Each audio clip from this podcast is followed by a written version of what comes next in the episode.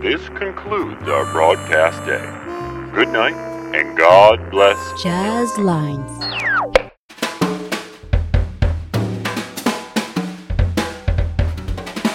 Wagon Jazz.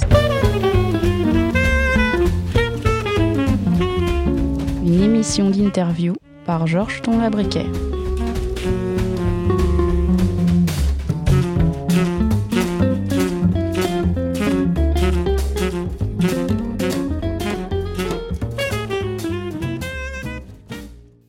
Jazz, 25 août 2021, avec comme invité aujourd'hui Joachim Cafonet. Bonjour Joachim et bienvenue. Bonjour Georges. Voilà, l'histoire traditionnelle ici chez Wagon Jazz. Un invité avec un nouveau CD, mais aussi avec un nouveau look. La pochette, elle est superbe. Euh, ça me fait penser aux photos euh, glamour, Hollywood, les années 40, 50, avec John Cobal, ou même euh, Studio Harcourt à Paris, euh, début des années 1900 même. bah ouais, on a fait, j'ai fait appel à une photographe que j'ai vue sur les réseaux sociaux qui s'appelle Antoinette Dashbeck, donc son nom d'artiste c'est Anti-D. Et pas du tout du milieu du jazz, pas du tout du milieu des gens qu'on connaît et tout ça, parce qu'on travaille beaucoup tous un peu avec les mêmes photographes. Là, j'avais envie d'un peu quelque chose de différent, donc je lui ai proposé, je lui ai laissé carte blanche et, j'ai passé, euh, passé deux heures chez elle dans son studio à, faire des photos. Et voilà, on a, on a, on a gardé cette série-là qui nous paraissait euh, assez chouette. Euh, voilà. Oui, tout à fait. Alors, ce n'est pas Joachim Cafonet, mais c'est Joachim Cafonet Extended. Yep. Ben oui, c'est parce que je voulais pas trop de confusion, parce que j'ai tourné avec mon trio pendant un moment, j'ai eu mon quintet avant ça. Et. Ici, vraiment, comme je, il y a plusieurs formules sur le disque. Hein. Il, y a des, morceaux en trio, des morceaux en quartet et des morceaux en sextet. Du coup, c'était un peu l'extension de mon, de mon univers. Donc, j'ai pensé ça comme ça, extended. Mm. Donc, euh, comme tu dis, euh, chaque CD, c'est avec une, une, autre composition de groupe. Est-ce que c'est pour euh, un changement de dynamique dans, dans, tes compositions que tu fais ça? Mais oui, je trouve qu'il y, y, a une recherche aussi de fraîcheur et de quand on joue deux ans ensemble, c'est très bien, la musique se rôde bien, deux, trois ans, et puis après, parfois, il y a, des contextes et tout ça. Et puis, ce qui s'est passé ici, par exemple, euh, c'est que comme il y a eu le confinement et tout ça, je me retrouvais un peu en Belgique avec mes, musiciens à Paris, un peu coincé, euh, on pouvait pas trop se voir. Et, puis, j'ai pas mal joué avec euh, Jason Weaver, qui était installé ici en Belgique, contrebassiste américain, et Noam Israeli aussi, qui est installé en Belgique, après avoir vécu longtemps à New York. Et euh, à la fin du confinement, on se voyait beaucoup euh, chez moi pour jouer, en fait, euh, juste des standards. Et puis après, petit à petit, j'ai amené mes compositions. Puis je me suis dit, en fait, c'est bien, c'est frais, ça sonne bien. Et en fait, je vais enregistrer avec eux, c'est parfait. Et j'avais en plus envie de, de, de son de cuivre et tout ça, et d'un peu de couleur. Et donc, c'est pour ça que j'ai fait appel à une, à une section de cuivre, enfin, une section flûte alto, trombone et trompette. Et ce sont trois musiciens que tu connais aussi de, tes exploits à Paris ou euh, autre part? Alors en fait, euh, ça s'est mis un peu sur plus, plusieurs choses différentes. Hermon Harry, c'est un, un, trompettiste effectivement qui habite à Paris, mais qui vient de Kansas City. Et euh, j'ai eu l'occasion de le rencontrer déjà quand il était passé à Bruxelles avec Antoine Pierre notamment. Il avait, il avait remplacé une fois Jean-Paul euh, Stevenard dans un groupe pour un concert. Et puis moi je le connaissais un petit peu de Paris déjà. Puis après on s'est recroisés, on a fait, on a joué quelques fois dans des sessions, euh, des jams et tout ça à Paris. Et quand je cherchais un trompettiste, un peu, euh, je cherchais un son et je cherchais un peu quelqu'un de avec une sonorité qui particulière. Et lui a vraiment cette sonorité que je cherchais. Et donc j'ai fait appel à lui. Il a dit oui tout de suite. Et puis pour les morceaux en sextet, je voulais aussi euh, cette couleur de la. J'aimais bien le, le, blend, comme on dit, le mélange avec la flûte alto et le, trombone. Et donc, euh, le tromboniste, j'ai fait appel à Edouard Welling, avec qui j'ai fait mes études au conservatoire et qui habite à Paris maintenant aussi. Et euh, j'ai cherché, un, cherché un flûtiste alto, il n'y en a pas beaucoup. C'est pas facile à trouver des gens qui jouent de la flûte basse et flûte alto qui sont vraiment spécialisés dans cet instrument, qui a un beau son particulier, qui est particulier, qui n'est pas, est pas si répandu que ça, surtout dans le jazz. C'est plutôt un instrument d'orchestre classique. Hein. Et du coup, j'ai euh, un peu parlé autour de moi, et c'est Jean-Paul Essénard qui m'a conseillé de faire appel à Quentin Monfroy, qui, euh, qui, est un peu, qui joue un peu avec pas mal de monde euh, à gauche à droite. Et, euh, et voilà, du coup, j'ai fait appel à lui. Ça s'est très bien passé. Il était très pro. Et, euh, parce qu'il a une formation, une, sérieuse formation classique, mais il, touche bien au jazz aussi. Donc ça se mettait bien dans l'ambiance. Et voilà, il y avait ce, blend que je voulais, que j'ai- que j'ai- qui est très, c'est une, section un peu, un peu atypique, un trom- trompette, flûte, trombone. Donc il y, a- un album de référence évidemment qui s'appelle Speak Like a Child de Herbie Hancock, ou qui utilise aussi ce, cette, euh, ce trio de cuivre là, mais c'est très rare quand même. Voilà. Côté pratique, euh, ce n'est pas impossible pour les concerts ou les tournées de la, euh, donc de, de rassembler ces, ces musiciens. Si c'est très compliqué, c'est pour ça que la plupart des concerts se font en trio en fait. hein. Et euh, de temps en temps, j'inviterai un trompettiste ou j'inviterai peut-être, j'espère pouvoir faire euh, trois, quatre concerts d'affilée au printemps avec euh, tout, la- tout, tout l'ensemble quoi. Mais c'est clair qu'à 6, c'est pas, c'est pas évident. hein. Mm, Et en plus, rien, rien, rien qu'au niveau agenda, et puis après, ça coûte cher pour les salles, et c'est, c'est pas facile. En plus, honnêtement, c'est, euh, une section qui fonctionne très bien sur disque, mais qui est pas facile à faire sonner en live, parce que la flûte est quand même un, timbre nettement en dessous, surtout la flûte alto, qui qui, qui pas, qui a pas un son qui projette beaucoup.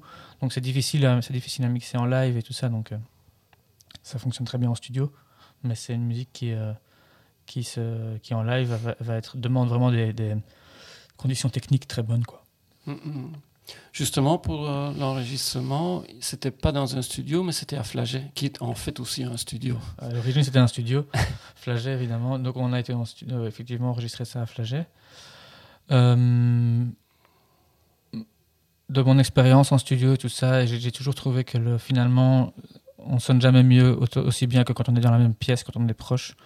Donc, même si j'entendais un peu moins bien les cuivres, même si j'avais mis la flûte du côté du, du piano pour bien l'entendre, on a tout joué dans la même pièce, tous ensemble, sans euh, réenregistrer par-dessus. On a tout pris en, comme ça, d'un seul coup, dans une grande pièce enregistrée par Vincent de Bast, et, euh, avec, euh, avec plein de micros, et, pour avoir le choix, mais, mais tout dans la même pièce et sans casque. Donc c'est vraiment une expérience purement live, en fait. Et, et je trouve qu'au niveau de l'interaction et de se retrouver, c'est comme ça que ça marche le mieux pour moi. Vraiment le old school. comme. Exactement, exactement. Ah, ah, ah. Et c'est aussi par rapport à, à ces, ces couleurs-là que j'aime vraiment beaucoup. Ce son old school un peu, ouais. Mm, mm, mm. Alors, venons-en au titre du CD, Bitter Sweet Times. J'ai fait le, le- le petit pont vers ton CD précédent, vers l'azur noir, où Mhm. tu écrivais sur euh, la pochette euh, The older I grow, the more my optimism is tested. Est-ce que ça, il y a la, connexion ou c'est seulement la connexion Covid euh, Non, il y a la connexion parce que le morceau, je l'ai écrit, je écrit avant le Covid, en fait, Bittersweet Times. Et euh, je l'ai écrit, en fait, j'avais écrit ce morceau-là pour, euh, pour un festival où j'avais été invité à jouer à Édimbourg à l'époque déjà. Et oui, c'est vrai que c'est, moi, c'est le. On vit une époque où c'est quand même. Je suis toujours assez, assez allez, euh, circonspect face à la à notre situation en tant qu'Européens parce que finalement on est toujours on est assez bien lotis dans un monde qui est, qui pas forcément toujours très très très doux à vivre pour les gens.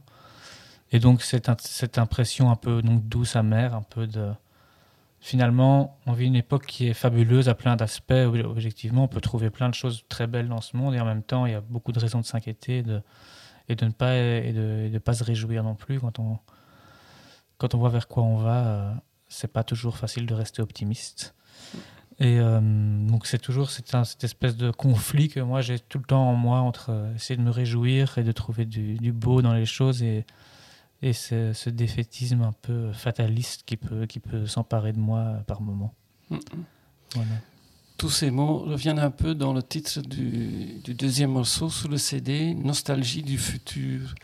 Est-ce que tu es quelqu'un qui préfère regarder vers le passé ou vers le futur? Mais c'est pas tant. Oui, c'est ça. Mais en fait, le, ce terme-là m'évoquait euh, nostalgie du futur. C'est un petit peu la nostalgie des, futurs qu'on aurait pu imaginer. C'est un peu. euh, parfois, on, on s'imagine des futurs, on s'imagine un avenir, on a des, des espoirs, et, et parfois, quand on arrive au moment, dix, deux, ans- deux ans plus tard, une semaine plus tard, euh, trois jours plus tard, quelques heures plus tard, on n'est pas du tout dans ce qu'on avait espéré et on a pas un peu parfois la nostalgie de, ce- de, ce- de cet espoir qu'on avait du moment dans lequel on vit en fait. Donc c'est euh, c'est un peu c'est ça la nostalgie du futur pour moi, c'est le, le côté euh, on, on est nostalgique de futurs qui, qui ne verront jamais le jour en fait. Mm, mm. Voilà. Dans, ta musique, j'ai aussi l'impression que tu préfères euh, la base classique du jazz que euh, l'évolution avec l'électro hip-hop euh, dans le jazz. Mais moi, je suis. c'est vrai que je suis assez old school avec ça et j'ai. J'ai un très grand, grand amour des disques Blue Note des années 60 euh, et aussi de la musique de Bill Evans et, et tout ça. Et c'est c'est clair que j'ai- vraiment une attirance pour la musique acoustique et euh, la musique qui, peut se jouer presque sans micro et sans, sans ampli. J'aime beaucoup jouer avec des gens chez moi. euh, la contrebasse sans amplification, la batterie tout proche du piano, ouvrir le piano et jouer comme ça, je trouve ça, c'est le son que j'aime moi. C'est vraiment ça que je recherche et c'est ça qui me touche le plus. Alors, après je peux apprécier vraiment des groupes euh, avec des grosses influences électroniques et tout ça, mais c'est vraiment pas le, c'est pas ma culture, c'est pas mon, c'est pas ce qui m'attire en tant qu'artiste, en tant que musicien. Est-ce que tu écoutes ce qui se passe dans la scène actuelle ou tu dis non, moi je préfère de rester dans mon noyau de, de jazz classique? Non, j'écoute, j'écoute beaucoup ce qui sort. euh, je me fais conseiller parce que c'est pas- j'ai pas, j'ai pas la, la c'est pas, je vais pas dire pas la curiosité, mais je, je, je prends pas le temps de, de rechercher par moi-même. Mais par contre, je, vis dans un monde, enfin, je suis entouré de musiciens tout le temps. Euh, j'écoute tout le temps tout ce qui sort. En fait, finalement, je l'écoute par la force des choses. Tout ce qui sort en Belgique, je l'écoute. euh, et, euh, et, je suis très très curieux de tout ce qui se passe. Et donc voilà, je pense qu'il y a, y a de tout. Et, dans le jazz actuel, on vit vraiment une période hyper riche où les influences sont, sont de plus en plus, euh, viennent de vraiment de tous les côtés. Et, euh, personnellement, j'écoute aussi d'autres choses. C'est assez récent dans ma, dans ma vie de musicien parce que c'est. J'étais fort un puriste, moi, quand j'étais plus jeune. Ça, j'écoutais effectivement que les anciens. je pense que le, pianiste le plus moderne que j'écoutais, c'était Keith Jarrett. Et euh, puis Brad Meldo. Et après, c'est vrai que j'ai découvert des gens comme Rosenwinkel et tout ça, Ron Parks, tous ces musiciens qui ont vraiment, euh, au début des années 2000, fin des années 90, qui ont vraiment, qui ont vraiment explosé et jusqu'à aujourd'hui encore. Et, euh, et j'adore ça. Et en même temps, je suis aussi très curieux de. J'écoute, j'écoute du, du hip-hop aussi. euh, J'écoute de, j'écoute de plus en plus des, des singers-songwriters, des choses comme ça que voilà je- que je découvre via via parce que parce que si on me les avait pas fait découvrir, je les aurais pas. J'aurais sans doute pas été par moi-même, mais en fin de compte, il y a des choses que j'aime beaucoup. Il y a vraiment des- de la qualité dans tous ces dans toutes ces choses-là, quoi. Mm, mm, mm. Alors il y a un titre euh, Presidential Blues. Est-ce que ça fait référence euh, à ta présidence chez les Lundis d'Hortense ou est-ce que c'est ton côté engagement politique euh, et que tu fais référence à un certain président? C'est un peu de tout ça. hein. Donc je l'ai écrit. euh, je crois que j'ai écrit ce morceau après un tweet de Donald Trump, évidemment. Mais euh, je trouvais ça quand encore une fois. Je sais plus lequel c'était, mais c'était incroyable comme d'habitude. Il y avait aussi l'époque de Emmanuel Macron qui venait d'être élu et qui avait fait son grand show à Versailles avec la pyramide dans son dos. Je trouvais ça tellement mégalomane. Et puis aussi le clin d'œil effectivement à ma présidence au lundi d'Hortense qui est a été très prenante et très, très passionnante, mais qui, qui a été euh, quelque chose de très intense aussi pour moi dans ma vie, euh, aussi émotionnellement et tout ça. C'est quelque chose qui. Parce que je fais les choses avec beaucoup, euh, beaucoup de passion et beaucoup de- beaucoup d'in- d'intégrité. Et donc, c'est vrai que voilà, c'était un, c'est un peu un clin d'œil à tout ça en même temps. Mm, mm, Ouais. mm. Est-ce que pour toi, euh, jazz et engagement, c'est synonyme? Parce que je trouve que de nos jours, euh, il y en a beaucoup qui le disent, mais dans la pratique ou même dans la musique, ce n'est pas le cas. Mais en fait, je pense que l'art pour l'art a le droit d'exister et doit exister. Et chacun accueille l'art comme il le peut dans sa vie. Moi, personnellement, j'ai, euh, je crois que j'ai hérité ça de ma maman qui est comédienne de théâtre et qui a toujours fait des choses très fort engagées en fait avec un message peut-être un peu subliminal parfois, mais clairement engagé. Et donc, moi, l'art, comme moi je l'envisage personnellement, c'est quelque chose d'engagé. Et le jazz, c'est une musique qui est quand même une musique d'émancipation, de lutte. C'est une musique de liberté. Et, euh, moi, cet héritage-là est important et fait partie de, la façon dont moi j'envisage ma, ma façon de faire, de faire de la musique et d'en de, écrire et de, et de, vivre ma, de vivre ma vie dans, dans, dans le milieu culturel aujourd'hui. quoi. C'est pour ça aussi que je m'engage dans plusieurs projets, euh, parce que je pense que l'importance de l'art et de, et de ce qu'il représente est, vraiment fondamentale aujourd'hui encore plus. Mm, mm, mm, Alors, Anywhere Out of the World, est-ce que c'est Joachim Cafonet, euh, le rêveur, qui cherche à s'enfuir ou qui va à la découverte? En fait, ça vient d'un poème de, euh, de Baudelaire. Oui. Et euh, qui, a, qui est resté comme ça. Il, a, il avait écrit le titre en anglais, le, poème est en français. Et oui, c'est parfois ce ce besoin de se détacher un peu de la réalité de, par moment et être euh, n'importe où, mais pas, euh, pas dans ce monde, quoi. Pendant quelques instants, pendant, pendant le temps, ouais, le temps d'une rêverie, le temps d'un morceau. Tout à fait. Baudelaire, euh, c'est aussi une référence à ton premier disque, où il y a Spleen Idéal. là aussi, tu fais déjà référence à Baudelaire. Ouais, ben pour moi, Baudelaire et, Baudelaire et Rimbaud, c'était des choses que j'ai beaucoup lues et, et les, Fleurs du Mal et le, le Spleen de Paris, ça m'a accompagné beaucoup pendant mon adolescence et ma jeune vie d'adulte. Et, euh, et c'est, et, et, je, les, ai tout le temps, en fait, euh, j'ai tout le temps ces recueils de poèmes, dans, ils, sont, ils sont chez moi et ça m'arrive souvent de, de, prendre et de lire un, de lire un, ou, deux, poèmes là-dedans. Je trouve qu'il y a une telle pureté, une telle inspiration, c'est du grand romantisme, mais c'est, c'est, très, je trouve c'est vraiment, c'est vraiment magnifique et ça, ça évoque plein de choses et ça, ça ouvre un imaginaire terrible. Ce qui permet aussi, quand on compose, d'un coup, d'avoir, euh, de s'ouvrir l'imaginaire aussi, de, se mettre dans des, dans, dans, des états parfois euh, émotionnels ou euh, affectifs que, que, la, que la poésie peut, peut déclencher chez moi, en tout cas. Tu n'as jamais pensé à écrire des textes? Mais la poésie, c'est quelque chose que j'aime beaucoup lire. Moi, en tant que. J'écris pas mal de, billets. J'écris les, j'écris les éditos pour les lundis d'Ortan, j'écris un peu des chroniques des choses comme ça un peu plus libres, mais le, le, style en tant que... J'ai toujours j'ai du mal avec la poésie moderne, malgré c'est étrange pourtant, mais c'est vrai que pour, pour le coup, je suis encore aussi, aussi, aussi, très old school sur la poésie, quoi.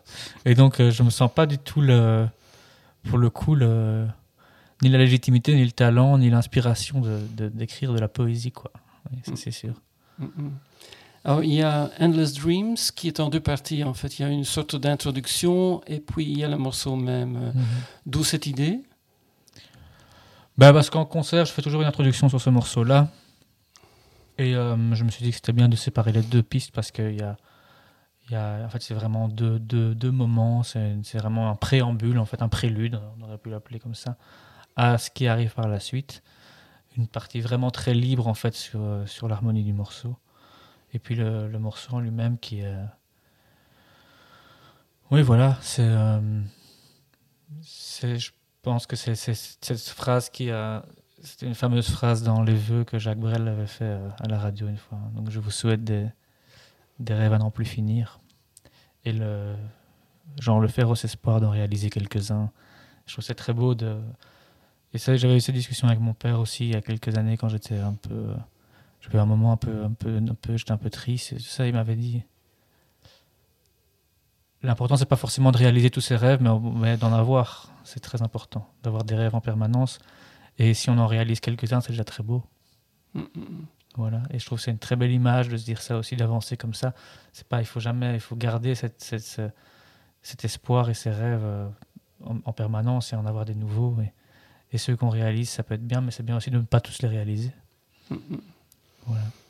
De là, on peut faire évidemment la connexion avec euh, la composition suivante sur le disque qui s'appelle Big Questions, Brief Answers. De nouveau, le philosophe euh, Joachim Cafonet. Ouais, c'est ça, tout à fait. Je trouve qu'il y a. Il y a parfois des, des, grandes questions qui demandent peu de réponses. Et ça vient aussi d'une référence d'un truc que j'ai beaucoup aimé. euh, de, c'est un livre de, Stephen Hawking qui, euh, s'appelle justement euh, Brief Questions to, Big. euh, non, Bri- Brief Answers to Big Questions, c'est ça. Et euh, oui, c'est un peu de la vulgarisation scientifique sur les, sur les grandes questions qu'on peut se poser sur l'univers. Et des fois, je pense que parfois un peu simplifier le simplifier notre pensée dans certains contextes peut, peut ne pas faire de mal. Et dans, dans certains cas ça peut être très dangereux mais dans certains cas ça peut faire du bien aussi. Mm, de, de- de revenir à l'essentiel dans certaines, certaines réflexions parce qu'on peut, on peut vite se perdre dans nos pensées et dans nos, et dans nos élucubrations. Voilà Mu- Musicalement, c'est aussi presque la, carte de visite ultime du disque. Il y a, cette référence euh, au, classique bebop même. euh, c'est un peu festif. Il y a de l'optimisme aussi. Il y a le titre, évidemment. Donc, vraiment, une sorte euh, de, tout ce qui se passe sur le disque. Oui, tout à fait. Mais oui, bah voilà, je pense que la musique, c'est ça aussi. hein, on passe par ça, ça, ça c'est, un, un miroir et un transfert des émotions. Dans la musique instrumentale, c'est euh, voilà, c'est pas aussi parlant qu'un texte, évidemment, une, musique instrumentale ou qu'un poème ou, qu'un, écrit ou que même une pièce de théâtre ou un film. Où on peut vraiment euh, donc ça, ça, parle, ça fait beaucoup plus appel à l'émotionnel et à, l'interprétation et euh, et oui, donc on essaie de, voilà, de transférer ces messages, un peu ces moments qui, qui, ont, qui étaient en moi au moment où j'ai écrit cette musique et au moment où on l'a tous joué ensemble. Voilà. Est-ce qu'on peut dire que quand on lit tous ces titres et quand on écoute bien euh, la musique, qu'on connaît un tout petit peu Joachim Cafonet? Peut-être, ouais, j'espère. Alors, ce même Joachim Cafonet, est-ce que The 6 AM Crosspart, 6 AM, c'est euh, la partie favorite euh, de Joachim? Enfin, la partie de, de la journée ou de la nuit? Non, mais c'est un moment, voilà, le, le, le cross pass c'est à 6 am, ça, le- à 6 heures du matin, ce, mom- ce moment tellement particulier où les mondes se croisent vraiment, je trouve. Et euh, j'imagine, moi, toujours ce truc qui m'est déjà arrivé, évidemment, dans les deux sens. je le dis tout de suite. Des gens qui sont dans le métro et qui rentrent d'une grosse soirée, ils sont complètement sous, en train de s'endormir et ils veulent rentrer chez eux. Et t'as ceux avec leur attaché case qui partent au boulot très tôt le matin, ou les gens qui sont dans le, qui nettoient le métro parce qu'il faut nettoyer le métro le matin tôt. Et ces univers qui se croisent, j'ai trouvé ça toujours quelque chose de très un peu atypique et en même temps un peu euh, mélancolique aussi, un peu. C'est un drôle de, un drôle- une drôle de chose quoi. Donc voilà. C'est un peu ça, ça que je- ça que j'avais en tête quand j'ai écrit ce, ce titre. Mais je crois, et j'espère qu'on a tous vécu ces moments-là. Ouais. Alors, il y a aussi euh, une reprise, c'est On euh, Green Dolphin Street. Euh, pourquoi justement ce- cette composition-là? Alors en fait, on a eu fini le studio très vite en fait. On a, on avait, donc on avait, on a fait une, une après-midi avec les souffleurs. on a tout fini. Et puis le lendemain matin, on s'est retrouvés, on a joué en trio tous les morceaux. On a été manger un morceau après sur la place Flaget. Et j'ai dit, bah voilà les gars, on a, on a tout en fait. Hein. On va pas refaire 40 prises et morceaux, c'est bon, on a ce qu'il faut. Mais euh, on a encore une après-midi de studio, c'est booké, les micros sont là. euh, Qu'est-ce qu'on fait? Est-ce qu'on qu'on jouerait pas des standards toute l'après-midi? C'est ce qu'on a fait. Donc on a joué 10 standards, je crois. Et puis à un moment, on s'est dit, euh, en réécoutant ça à l'aise, on s'est dit, est-ce qu'on en garde un pour le disque? On s'est dit, ouais, celui-là, il sonne bien. Mais c'est, un peu la raison pour laquelle c'est des standards, c'est des standards que moi j'ai toujours euh, écouté tellement, euh, tellement de versions magnifiques. Euh, moi j'ai en tête celle, euh, évidemment, Bill Evans et. aussi une magnifique de Keith Jarrett, qui est un des premiers albums que j'ai beaucoup écouté de Keith Jarrett, qui s'appelle At the Blue Note, où une magnifique version aussi. Donc voilà, c'est un standard que j'aime beaucoup et, et, je, trouvais que la version euh, équilibrait bien l'album par rapport au reste des morceaux et tout ça, d'avoir un morceau un peu burning comme ça. Parce qu'on rentre directement dans le thème sans, sans préambule, directement tout droit. C'est souvent joué un peu latino et tout ça, ce morceau latin. Et, et si on fait tout swing tout droit, et c'est vraiment un peu un statement comme ça sur. euh, on joue un standard de- du début à la fin, tout droit, bien. Voilà. Mais il y a encore un petit rappel pour finir le disque euh, qui finit en, en toute douceur, en fait, euh, avec un titre de nouveau très philosophique, A Savvy Child. Ouais. Ben voilà, c'est. Ça, c'est le morceau que j'ai écrit la veille du studio, je crois. J'ai écrit en, en, une heure. Et oui, c'est cette espèce de. Encore une fois, avec ce côté, parfois, comme je disais dans Brief Questions, euh, c'est un peu le côté parfois de revenir à une simplicité. Je pense que la candeur, parfois, qu'on peut avoir dans l'enfance et que certains enfants peuvent avoir, est, en fait euh, source de, de, sagesse extrême. En fait, parfois, il faut revenir à cette espèce de vision un peu, un peu candide et un peu et un peu euh, enfantine de, de, certaines choses du monde pour, pour, pour mieux les comprendre et mieux les appréhender. Et aussi voilà c'est cette, cette, sagesse de l'enfance en fait que je pense qu'elle existe vraiment et qu'elle elle est il faut parfois s'y raccrocher et y penser quand on est quand on a des problèmes d'adulte.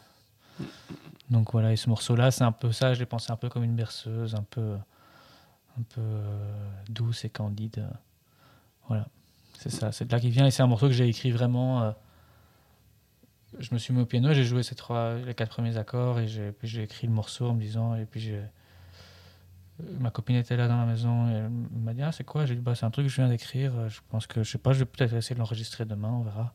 Et voilà on a fait une prise on a juste euh, je crois que ce morceau j'ai joué trois fois dans ma vie une fois euh, une fois quand on arrive au studio pour le lire avec les, les musiciens la veille quand j'avais fini de l'écrire et puis sur le disque et puis voilà on verra et puis on le jouera encore en live dans les concerts qui arrivent quoi voilà. Ce fut assez dur pour trouver l'ordre exact euh, du disque? Je pensais que ça allait être très dur, mais finalement j'ai un peu, euh, j'ai un peu essayé euh, deux, trois choses, deux, trois, deux, trois petites choses. Et puis, comme on a dû faire tout très vite ce disque, finalement, il n'y a pas eu le temps de tergiverser beaucoup parce qu'il fallait, faire la, fallait envoyer la pochette à l'usine assez vite et, et, avoir toutes les, toutes les infos pour, le, pour l'ingénieur du son. Et, du coup, j'ai, j'ai, j'ai fait cet ordre-là j'ai mis une playlist, j'ai mis tous les morceaux sur mon téléphone, j'ai été me promener, j'ai écouté les morceaux les uns après les autres, j'ai un peu changé, et finalement ça m'a paru naturel de le faire comme ça. Donc ça n'a pas été si difficile que ça. Mais euh, j'avais essayé, j'ai essayé d'équilibrer les morceaux par rapport aussi aux, ambiances et aussi par rapport au fait que les instrumentations changent, donc je voulais aussi avoir des que ça se retrouve et pas avoir juste les trois morceaux avec les souffleurs et puis enchaîner avec les morceaux en trio. Donc voilà, je pense que c'est comme ça, c'est comme ça que je l'ai pensé. Est-ce que ça ne donne pas une autre impression d'écouter le disque sur un téléphone et de l'écouter sur une chaîne IFI à la maison? Et peut-être que tu l'as fait après, que tu t'es dit, voilà, peut-être on, on, aurait dû changer le, le rangement ou l'ordre des, des, compositions. Oui, bah après, je, je pense qu'on peut, on peut toujours... Euh, je pourrais encore aujourd'hui le réécouter et me dire que je vais encore tout changer. Mm, mm, mm. C'est toujours ça. Après, maintenant, je l'ai assez écouté, ce disque. c'est toujours pareil. Hein. Quand on mixe un disque et tout ça, on passe tellement d'heures dessus. Bon, on peut plus, euh, on peut plus l'écouter, quoi. enfin, je pose surtout la question pour la différence entre écouter de la musique sur un GSM ou euh, sur une chaîne. Bah, j'écoute, j'ai un bon casque quand même. Hein, j'ai mis sur mon GSM en, en, bonne définition avec un casque. Ne j'écoutais pas juste sur les baffes du téléphone, mais c'est clair que voilà, il y a de toute façon c'est comme quand on mixe l'album, euh, n'importe quel contexte va être différent. Après, il faut être conscient aussi quand on fait un disque qu'il y a beaucoup de gens qui vont l'écouter sur leur euh, téléphone ou sur leur ordinateur ou, euh, ou dans la voiture avec le, moteur. et, ça, et, et aussi, quand on, quand on fait le mixage et le mastering, il faut être. Voilà, quand on, quand on, l'ingénieur du son, quand Vincent de basse m'envoyait les, les versions des masters et tout ça, il faut, il faut prendre conscience de ça, que on peut avoir la meilleure installation du monde chez soi. Il faut être bien conscient que quand on fait un disque, il y a beaucoup de gens qui vont l'écouter dans des contextes très différents et qu'il faut que ce soit le plus euh, polyvalent par rapport à ça aussi. Mm, mm. Voilà. Alors, il y a une tournée qui va suivre, heureusement, parce que bon, l'année passée, c'était pas évident. Euh, c'est peut-être bien de préciser que cette tournée n'est pas venue parce que tu étais le président de lundi d'Hortense il y a une certaine méthode que les lundis d'Hortense appliquent pour choisir ceux qui peuvent faire la tournée. Exactement. Ben, en fait, les lundis d'Hortense, au, au, fil des années, ont vraiment peaufiné leur système de sélection des groupes. Et moi, depuis que j'y suis, euh, on a encore euh, passé encore un cap par rapport à ça. Qui est en fait que tous les groupes qui proposent, euh, qui proposent leur candidature pour les tournées. En fait, et on a, on a entre, euh, autour de 100, entre 100 et 150 groupes par an quand même qui, qui, postulent, qui proposent chacun trois morceaux. Et on est, on est une vingtaine d'administrateurs au lundi d'Hortense et on écoute les morceaux de tous les groupes. Et on, mais on a, nous, on n'a pas le nom des groupes, on a juste des Mm. numéros. Et on vote pour nos, groupes. euh, On doit, proposer une quinzaine de groupes, vingtaine de groupes coup de cœur, vraiment, qui nous paraissent les plus euh, pertinents sur le point de vue purement artistique. Et de ça, on tire une présélection d'une vingtaine de groupes. Il est important de préciser aussi que les, groupes dans lesquels on joue, nous, on n'a pas le droit de voter pour ces groupes-là. Et euh, du coup, on, fait un total en pourcentage pour ne pas désavantager ni avantager les groupes avec administrateur ou sans administrateur. Et une fois qu'on a fait cette présélection, en fait, euh, donc pour tous nos concerts, c'est comme ça qu'on fonctionne. Pour le Jazz Tour, ça, ça fonctionne sous forme de présélection. Donc on, a, on sort de ça euh, les 20 premiers groupes qu'on propose aux, aux organisateurs. Et puis après, on refait un calcul où on remultiplie par pour que les groupes qui aient le plus de voix chez nous aient le plus de chances de faire les tournées, pour que la, la- la question du groupe artistiquement, purement, sans savoir qui c'est, sans avoir les photos, sans savoir si le, le mec est connu ou pas, soit la première chose qui prime dans le, dans le choix d'un groupe. Et voilà, et euh, effectivement, il se fait que voilà, je suis président et je fais la tournée, c'est arrivé à quelques administrateurs. Ça arrive tous les ans, à ce qu'il y a un, ou deux administrateurs qui fassent les tournées? C'est arrivé qu'il y ait des années où il n'y a pas du tout d'administrateurs. Donc c'est absolument pas un critère de, ni d'inclusion ni d'exclusion dans cette tournée, le fait euh, d'être membre de ce, de ce conseil d'administration qui, euh, qui, parce que c'est quand même trois, on a, on a quand même deux à trois appels à projets par an, donc euh, ça nous fait euh, des, centaines et des centaines de morceaux à écouter. Et c'est un, travail qui est hyper intéressant, mais qui est aussi assez fastidieux, parce que c'est- pas facile à faire, en fait, parce qu'écouter plusieurs morceaux à la suite, différents groupes, euh, et faire attention, tenir compte du fait qu'on est qu'on peut être fatigué quand on les écoute et le tenir compte du fait aussi que c'est pas notre style de jazz de prédilection, mais c'est bien quand même. Et il faut, il faut le reconnaître si c'est bien fait. Et, euh, et puis voilà. Et puis après, ce serait mentir de dire qu'on reconnaît pas de temps en temps un ou l'autre musicien. On a tous, euh, on connaît, on connaît bien le- la scène, mais on essaie vraiment d'être tous euh, le plus objectif possible. Et je pense qu'en étant euh, 18 à essayer d'être objectif, on arrive quand même à une certaine objectivité, quoi. Et, euh, et voilà. Chaque, chaque système est perfectible, mais je pense que cette, cette intégrité, on y tient. Et euh, oui, c'est clair que ça n'a rien à voir avec le fait que je sois, que j'ai été président pendant trois ans des lundis d'Hortense. euh. Le fait que Mais je- je voulais quand même préciser Oui, pour les gens qui ne savaient pas important. encore. Bien sûr. donc, euh, voilà. Il y a un événement ou un fait euh, qui t'a marqué vraiment durant euh, la présidence des lundis d'Hortense? Mais moi, je suis très content d'avoir fait ce, d'avoir fait ce, ce, ce travail, ce- enfin ce travail, ce, ce cheminement. Et ce qui, je suis très fier aussi qu'on soit arrivé à, voilà, on a vraiment un peu redynamisé l'image et d'Hortense avec ce nouveau logo quand j'étais là, cette nouvelle charte graphique et cette, volonté d'intégrer beaucoup de lieux à Bruxelles. On a essayé de sortir un peu, parce qu'évidemment, on a un partenariat privilégié avec la Jazz Station, avec le, là où on organise la, grande majorité de nos concerts. Mais je trouve aussi important d'intégrer d'autres lieux, d'essayer de croiser le public. Donc c'est une expérience que je pense, que j'espère qu'on va poursuivre aussi au lundi d'Hortense, que les lundis d'Hortense vont continuer à, à, à mettre en avant, c'est-à-dire ce côté euh, inclusif et essayer de croiser les publics, essayer d'amener le jazz là où il n'est pas forcément. Et de, et de, moi, c'est ça, vraiment la chose dont je, je suis le plus content, c'est ce, côté euh, un peu renouvellement de l'image et de, recherche de nouveaux publics, parce que je pense que c'est une musique qui gagne à être découverte et qui parfois a une image un peu trop poussiéreuse auprès de certaines personnes qui en fait ne l'écoutent juste pas et passent pas par, par, par a priori, et que si, si elles y sont confrontées, vont peut-être euh, vont peut-être euh, tomber amoureuses de cette, de cette musique de jazz euh, et ces musiques improvisées qui sont tellement riches et tellement, tellement plein de choses. Que dire j'aime pas le jazz, ça voudrait dire, c'est comme dit, ça, ça viendrait dire pareil que dire j'aime pas manger. C'est, c'est une absurdité pas possible parce qu'il y a tellement de choses différentes que voilà.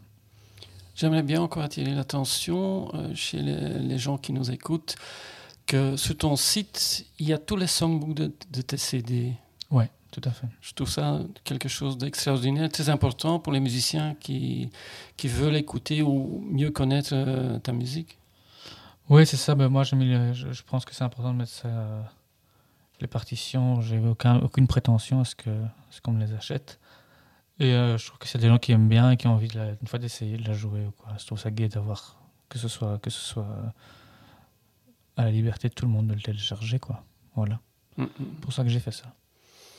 Alors, le monde du jazz belge et surtout bruxellois était un peu en deuil il y a quelques temps parce que le Sounds, le club international, en fait, euh, avec renommée internationale, euh, euh, a fermé les portes, mais il y a des bonnes nouvelles.